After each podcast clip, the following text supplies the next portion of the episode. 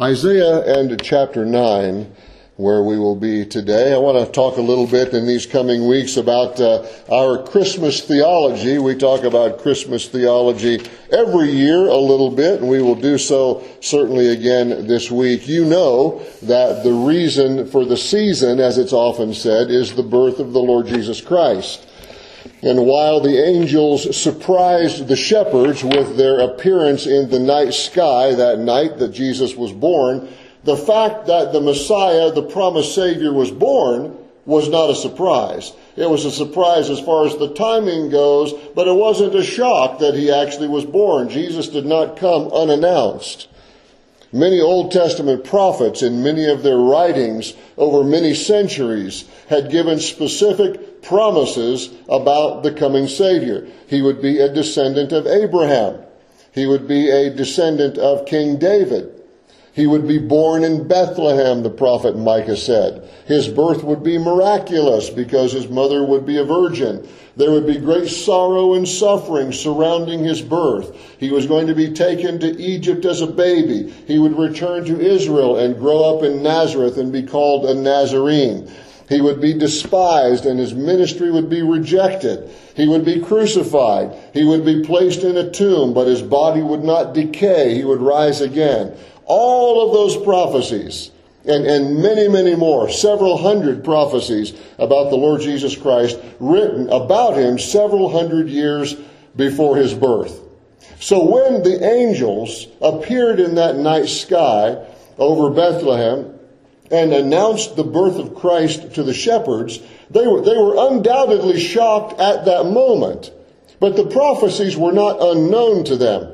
And you remember, if you, I'm sure you do, you remember the great story in Luke chapter 2. Uh, after the angels were gone, the shepherds looked at each other and they said, let's go down to Bethlehem. And they said, let's see these things that the Lord has brought to pass. That phrase brought to pass is just, is, is a phrase implying fulfilled prophecy. Things, things that God has made happen that He has said He was going to make happen. So He said, let's go see these things that the Lord has brought to pass. So the shepherds, being Jewish fellows, even though they were working there as shepherds, they've been raised uh, learning the Scripture and hearing things read in the Scripture. And, and so when the angels came and sang, Unto you is born this day in the city of David a Savior, who is Christ the Lord. Of course, they're shocked and amazed and wow, this, I mean, what a sight they'd see in the night sky. But when it's all said and done, they look at each other and say, Let's go to town because we want to see what God has brought to pass. And, and so, and so they, they were, they were, knew they were witnessing fulfilled prophecy. It was exciting. It was awesome. It was incredible. I imagine that in these next few years, uh, it's already happened to me a few times. You see things happen and you hear things on the news and you see things going on and you say, wow, sounds kind of prophetic to me. I wonder what the Lord is bringing to pass. And of course, when we think about the, the, uh, the prophecies of the Old Testament, this one we're going to look at today, one of the most stirring, encouraging prophecies about the coming of the Savior, uh, very, very well known, particularly among the people in my generation, because we grew up every Christmas listening to the performance of Handel's Messiah and that great that great orchestral thing and and he took many lines right out of this passage of scripture and he put them right into that uh, great uh, great uh, musical I guess you'd call it uh, uh, the the Messiah uh, but anyway, so you may have, you have, in fact, every time I read it, the music comes to my mind because I actually sang it in college a couple of times with some big choirs and, and it's just, it's just an amazing passage of scripture. So look at chapter 9 of Isaiah. We're just going to read two verses. For unto us a child is born, unto us a son is given, and the government will be upon his shoulder, and his name will be called Wonderful Counselor, Mighty God, Everlasting Father, Prince of Peace. I know in many of your Bibles there's a comma after wonderful but Hebrew students tell us that there's actually an adjective and a noun, then another adjective and a noun, then another adjective and a noun, then another adjective and a noun listed there. So, so technically, Uh, it would it would read more and more effectively and more efficiently and probably more correctly if we leave the comma out after wonderful. So instead of wonderful comma counselor, it's the wonderful counselor. Wonderful counselor, mighty God, everlasting Father, Prince of Peace, or literally peaceful prince. So he said, His name will be called that, the wonderful counselor, mighty God, everlasting Father, peaceful prince. Of the increase of his government and peace, there will be no end. Upon the throne of David and over his kingdom, to order it and establish it with judgment and justice from that time forward, even forever. The zeal of the Lord of hosts will perform this with words very carefully chosen because they were chosen by the Holy Spirit, Isaiah tells us that the Messiah is going to be exactly what every sinner needs. Notice he says, Unto us a child is born, unto us a son is given. So even though we talk about the coming reign of Christ and the coming kingdom of Christ and the eternal kingdom of Christ, this prophecy is for us. He said, Unto us a child is born, unto us a son is given. So we want to, as we look at these, uh, I have seven truths from this amazing prophecy, and, and, and I want to make it personal to us, because it is personal. Unto us a child is born, unto us a son is given. And, and Isaiah says the Messiah, the coming Messiah that we look back to now is Jesus Christ. Isaiah was writing several hundred years, actually 700, about 500 years before Jesus was actually born. Isaiah tells us that the Messiah is exactly what every sinner needs. And of course, you know we're all sinners. All have sinned and fall short of God's glory. There is none righteous, no, not one, Romans 3 tells us. So the Christ, the Messiah, the promised Redeemer, would be the ultimate answer for every destructive thing that sin has done to us. He is the solution for our sin problem. He is the remedy for every symptom of sin that infects us. And let me give you these seven truths from this fantastic, encouraging prophecy. Number one, the government, he says, will be on his shoulder. When Jesus Christ, someday in the future, returns to establish his kingdom, he is going to rule the world. We've talked about this quite a bit uh, when we've been looking at the prophecies of Daniel and so forth, and we'll be returning to that in a few weeks. But Jesus Christ is going to establish his kingdom and he's going to rule the world. But in the here and now, right now, Unto us a child is born, unto us a son is given. Right now, we need him to rule us. We need God's authority. We need God's guidance. We need His protection. We need His instruction. We need to stop running around trying to, uh, trying to run our own lives and we need to begin to do what the Lord Jesus Christ says, to live the way He wants us to live and to speak the way He wants us to speak. Self-rule, as we often call it, doing our own thing out of God's authority is our doom. Self-rule is always destructive. There's one passage back in the Old Testament in the book of Judges, right at the very end of the book. It says, And every man did what was right in his own eyes. And when you look at the history of the book of Judges, it was one of the most disastrous times in Israel's history. It's about 350 years. Where it says, everyone did what was right in his own eyes, and it was a mess. Self-rule is always destructive. It is doing our own thing outside of God's authority is our doom. Jesus came to deliver us from ourselves. The government will be on his shoulders. And then secondly, he's called his name, the wonderful counselor. You know, sin reduces us to being foolish.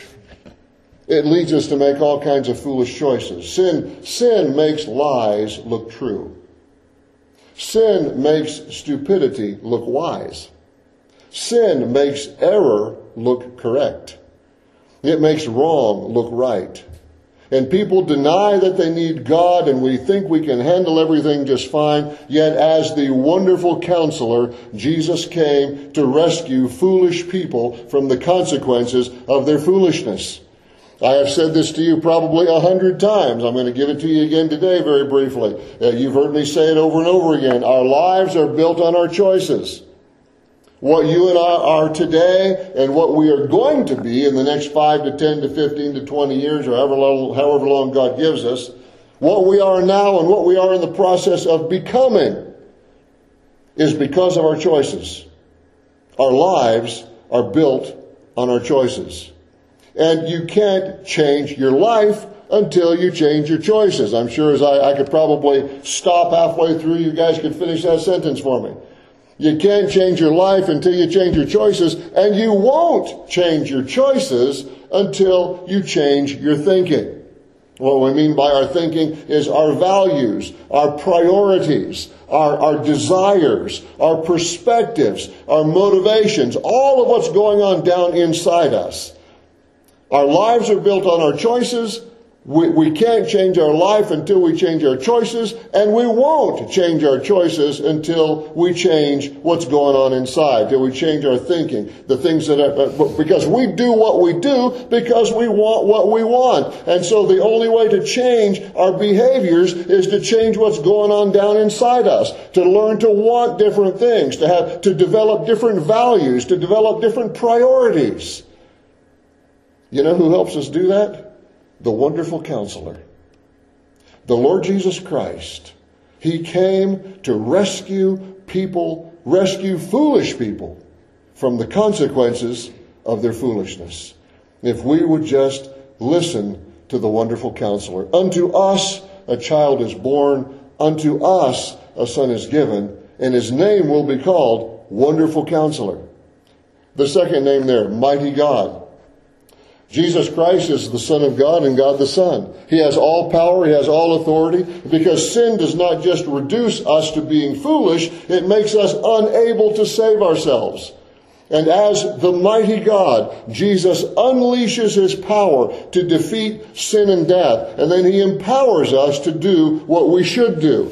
Jesus, by His divine power, does for us what we could never do for ourselves because He is the mighty God. Number four, he is the everlasting Father. By his death on the cross, Jesus would make it possible for us to be in an everlasting relationship with him. Having a father, that is a relationship. He's our everlasting Father. He can take us as rebellious sinners. He can humble us. He can forgive us. He can welcome us into His family. He is the door that gives us access to God the Father. You all know John 14, 6. I am the way, the truth, and the life. No one comes to God the Father except through me. Jesus Christ is the door that gives us access to God the Father. That great passage in John 1:12, as many as received him, to them he gave the power, the authority, the right to become children of God, even to those who believe on his name. You see, the Lord Jesus Christ blesses us with all of the rights and privileges of being his children. No longer lost, no longer separated from God, we can live forever as sons and daughters of the King of Kings and Lord of Lords because he is our everlasting Father. You could also translate it, he is our Father forever. All of our earthly fathers are eventually going to pass away.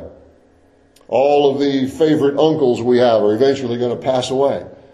But Jesus Christ is our everlasting Father. And then number five, the fifth truth there, the Prince of Peace, or the peaceful Prince. In a broken, sin cursed world, it's a very sweet comfort to know that we can have peace regardless of the circumstances. I must, I must honestly tell you that when our phones started ringing and the messages started coming in about the church roof blowing away, and, and uh, of course they made it sound like the whole roof was out in the street someplace, and, and uh, you know, a lot, a lot of the folks. And I'm very thankful for their calls. I'm thankful they were worried about our church building. It's great. But as we were driving up here, I must say I was, I was quite peaceful. I wasn't chewing my nails and, and, uh, you know, pacing and breaking out in a cold sweat. I was just kind of interested to see what the Lord was going to do with all of this. and he certainly uh, he certainly was very gracious and wonderful to us in the whole process. But you know, every single one of us have troubling, upsetting circumstances that come to us probably every week in some way. And it's comforting to know that we can have peace regardless of the circumstances. Our lives are touched in many ways by corruption and selfishness and injustice. And, and it brings peace to our hearts that one day, to know that one day God's going to set everything right. God's going to judge perfectly. And He can give us peace right now. Unto us the child is born, and unto us the son is given, and He is our peaceful prince. I don't remember where I read this. I found it in my file this week on a little yellow piece of scrap paper I'd written down from someplace. I either heard it on the radio or driving down the road that, uh, although if I'm doing that, usually my wife writes it down and this, this note wasn't in her handwriting. So I must have heard it on the road or someplace, but it's a great thought on peace. That God, God can give us upward peace, inward peace, outward peace, and onward peace. We have upward peace with God.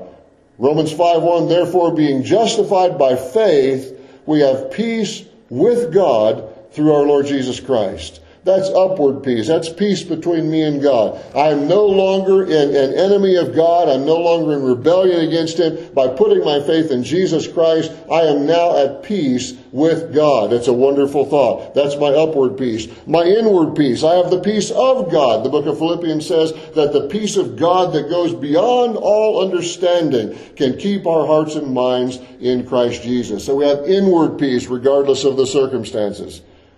We have outward peace, meaning peace in our relationships. Book of Proverbs tells us that when a man's ways please the Lord, he makes even his enemies to be at peace with him. We can have peace in our relationships when we are living our lives the way God wants us to. And we have this forethought onward peace. That is peace for the future. A lot of things to worry about in this world. A lot of things to wonder about. But God can give us peace as we look to the future. Upward peace, inward peace, outward peace, onward peace. The peaceful prince can give that to us.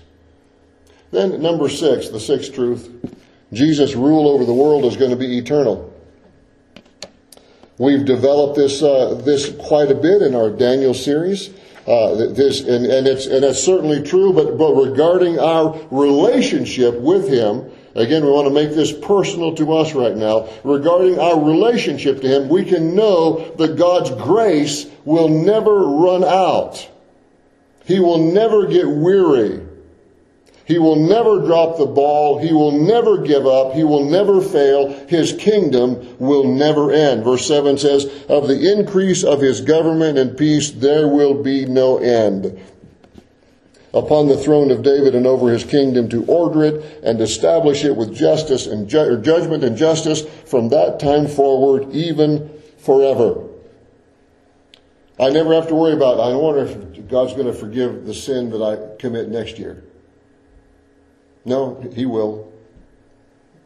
I wonder if that last moment before I die, if there'll be something I'll think or say or whatever, it's all taken care of. He'll never drop the ball. He never gets tired. He never gives up. He never fails. Jesus' rule over this world and his rule over me, it will be eternal. And then the seventh thought, and we're going to develop this, haven't really developed this a lot times past when we've looked at this passage of scripture, that last phrase, the zeal of the Lord of hosts will perform this. God is going to, as we often say, get it done. Call up some of my friends one time. What are you doing today? Oh, just out there getting it done. God's going to get it done. He is going to make sure that everything He has promised is going to happen. God has placed His zeal on every one of those promises. You say, what, what does that even mean? God has placed his zeal. He says, the zeal of the Lord of hosts will perform this. Well, zeal is simply this. I define it this way. It is aggressive determination. God has aggressive determination, He is going to make it happen. It means two things. It means, first of all, that God is going to unleash his mighty power and his authority so he, so he will guarantee that everything that was promised through the birth of Christ will eventually be delivered to every person who's ever come to Christ for faith and forgiveness. The zeal of the Lord of hosts will perform it. God is going to make sure that it happens. You remember the story, it's one of the more familiar stories in the gospel of the Lord Jesus Christ. He comes to the temple and he said this this particular passage that I read just just yesterday is in John chapter two, and uh, Jesus comes to the temple and, and he sees all of the money changers, as he called them, these guys buying and selling, and they're selling animal sacrifices, and they're you know they're they're, they're selling pigeons and lambs and all these things, and and the Lord Jesus Christ makes a little whip. And he goes into the temple and he starts whacking those guys and turning over their tables and he runs them out and he says, You've turned my father's house into a den of thieves. And he said, Get this stuff out of here and stop it. Interesting verse there in John chapter 2, I believe it's verse 17. It says, The disciples remembered a passage.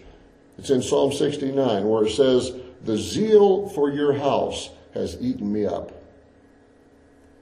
It was a prophetic uh, uh, utterance for the Messiah. The zeal for the house of God just overwhelmed the Lord Jesus Christ. And he said, We're not going to have a little discussion here. I am running these guys out. And he did. And notice nobody fought back. So whatever Jesus was doing, he had them all scared to death. They were grabbing their money and running. Zeal, that, that aggressive determination that, that, that God has to accomplish his will. And then another great thought when we think about the zeal of the Lord of hosts is that Jesus Christ was willing. That is, there, there is a willingness to the Lord Jesus Christ, which should be a tremendous blessing to us. Jesus was willing, when you think about it, Jesus was willing to leave the splendor of heaven to come to this broken, groaning world. He was willing to take on human flesh with all of its frailty. He was willing to go through the dependency of growing up in a poor family. He was willing to expose himself to all of the hardships of life in this sinful world. He was willing to do the Father's will at every point. He was willing to serve others even though when he deserved to be served. He was willing to be misunderstood and mistreated. He was willing to preach a message that would cause him personal harm. He was willing to suffer public mockery. He was willing to endure physical torture. He was willing to go through the pain of his father's rejection on the cross. He was willing to die. It's an amazing thought when you think of what Jesus left and what he was willing to do. But it's not just in the Christmas story. The, the whole story of our salvation swings on this, this, this one thing. It hinges on one thing the eternal willingness of the Lord Jesus Christ. Because if he was not willing to do these things, we would be eternally condemned. And the willingness of Jesus Christ, the zeal of the Lord, is also our guarantee that he will continue to be willing for our, on our behalf even today. Jesus is willing to love you on your very worst day.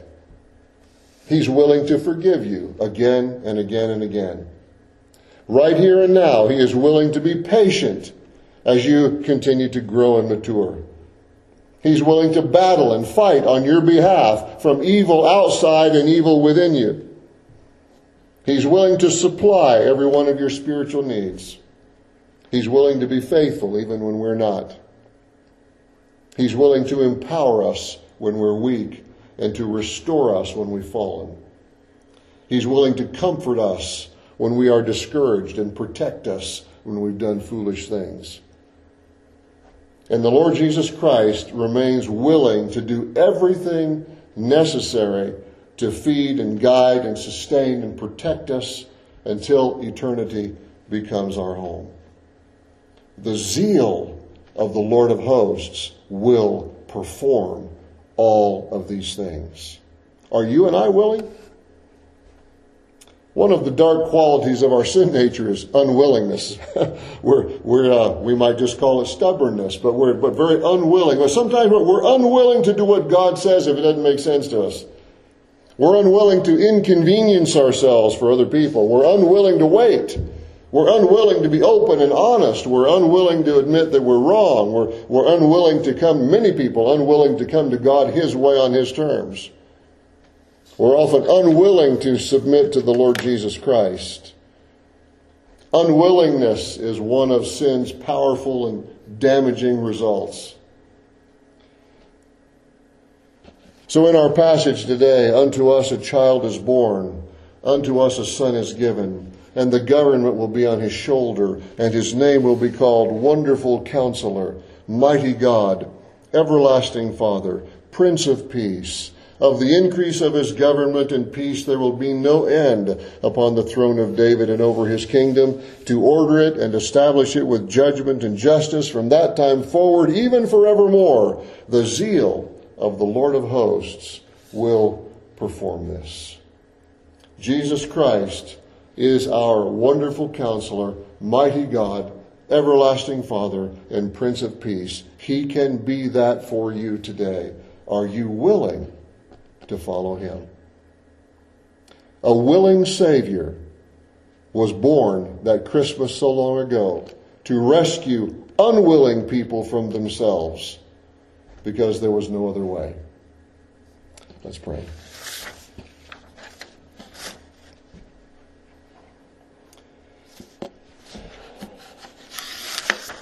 Lord, we're so thankful for all that you are to us. There's so much that you are to us that we don't even comprehend.